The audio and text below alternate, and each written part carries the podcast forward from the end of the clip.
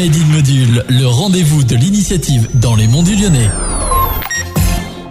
Bonjour à toutes et à tous et bienvenue dans un Made in Module. Aujourd'hui, je suis avec Priscilla Krabota, donc la chef de projet de Petite Ville de Demain à Panissière. Bonjour. Bonjour. Est-ce que vous pouvez m'expliquer un peu le projet Petite Ville de Demain? Alors, le projet de Petite Ville de Demain pour euh, la commune de Panissière, c'est un ensemble de quatre projets majeurs. Le premier axe, ce sera la mobilité et les connexions donc le développement de pistes cyclables et euh, la piétonisation de certaines rues pour accompagner le déplacement mode doux dans le centre-ville.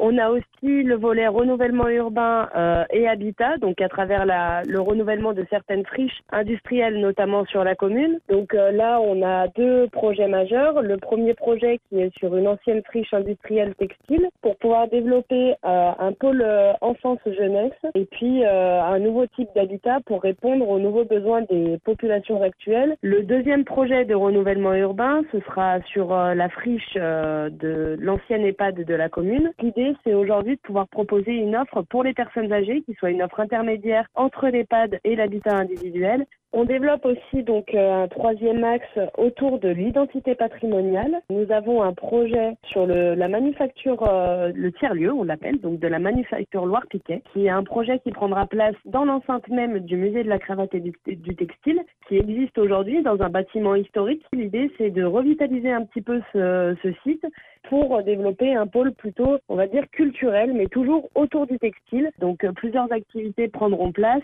une bibliothèque départementale mais aussi des ateliers textiles euh, Fab Lab avec des, intervenants extérieurs. Le quatrième aspect qu'on va développer pour faire face au réchauffement climatique, la commune porte aujourd'hui un projet de renouvellement urbain sur un îlot d'habitat dégradé euh, qui a vocation à être démoli pour laisser place à un îlot de fraîcheur dans le centre-ville qui proposera un espace vert, euh, un peu de détente et de loisirs sur lequel pourra avoir lieu certains spectacles, certaines représentations l'été, mais c'est aussi la possibilité pour les commerces qui sont à proximité dans l'hypercentre d'avoir peut-être des terrasses pour pouvoir euh, proposer euh, des pauses détente euh, à leurs clients. Combien de temps à peu près les, les habitants pourront commencer à voir le changement Pour les premières opérations de renouvellement urbain et notamment l'îlot de fraîcheur dont je vous parlais précédemment, il faudra environ deux ans encore puisque les dernières acquisitions foncières sont en cours par la collectivité et puis il faut envisager le temps de, de démolition et puis d'aménagement. Donc on, on, on projette l'émergence de ce projet dans, dans les deux ans à venir. J'aurais pu continuer avec le tiers-lieu puisque le tiers-lieu c'est un projet déjà en cours et que les premiers travaux devraient commencer dans l'année. Donc euh, là c'est une opération qui sortira plus rapidement de terre et puis après pour l'EHPAD euh, et le secteur du tel,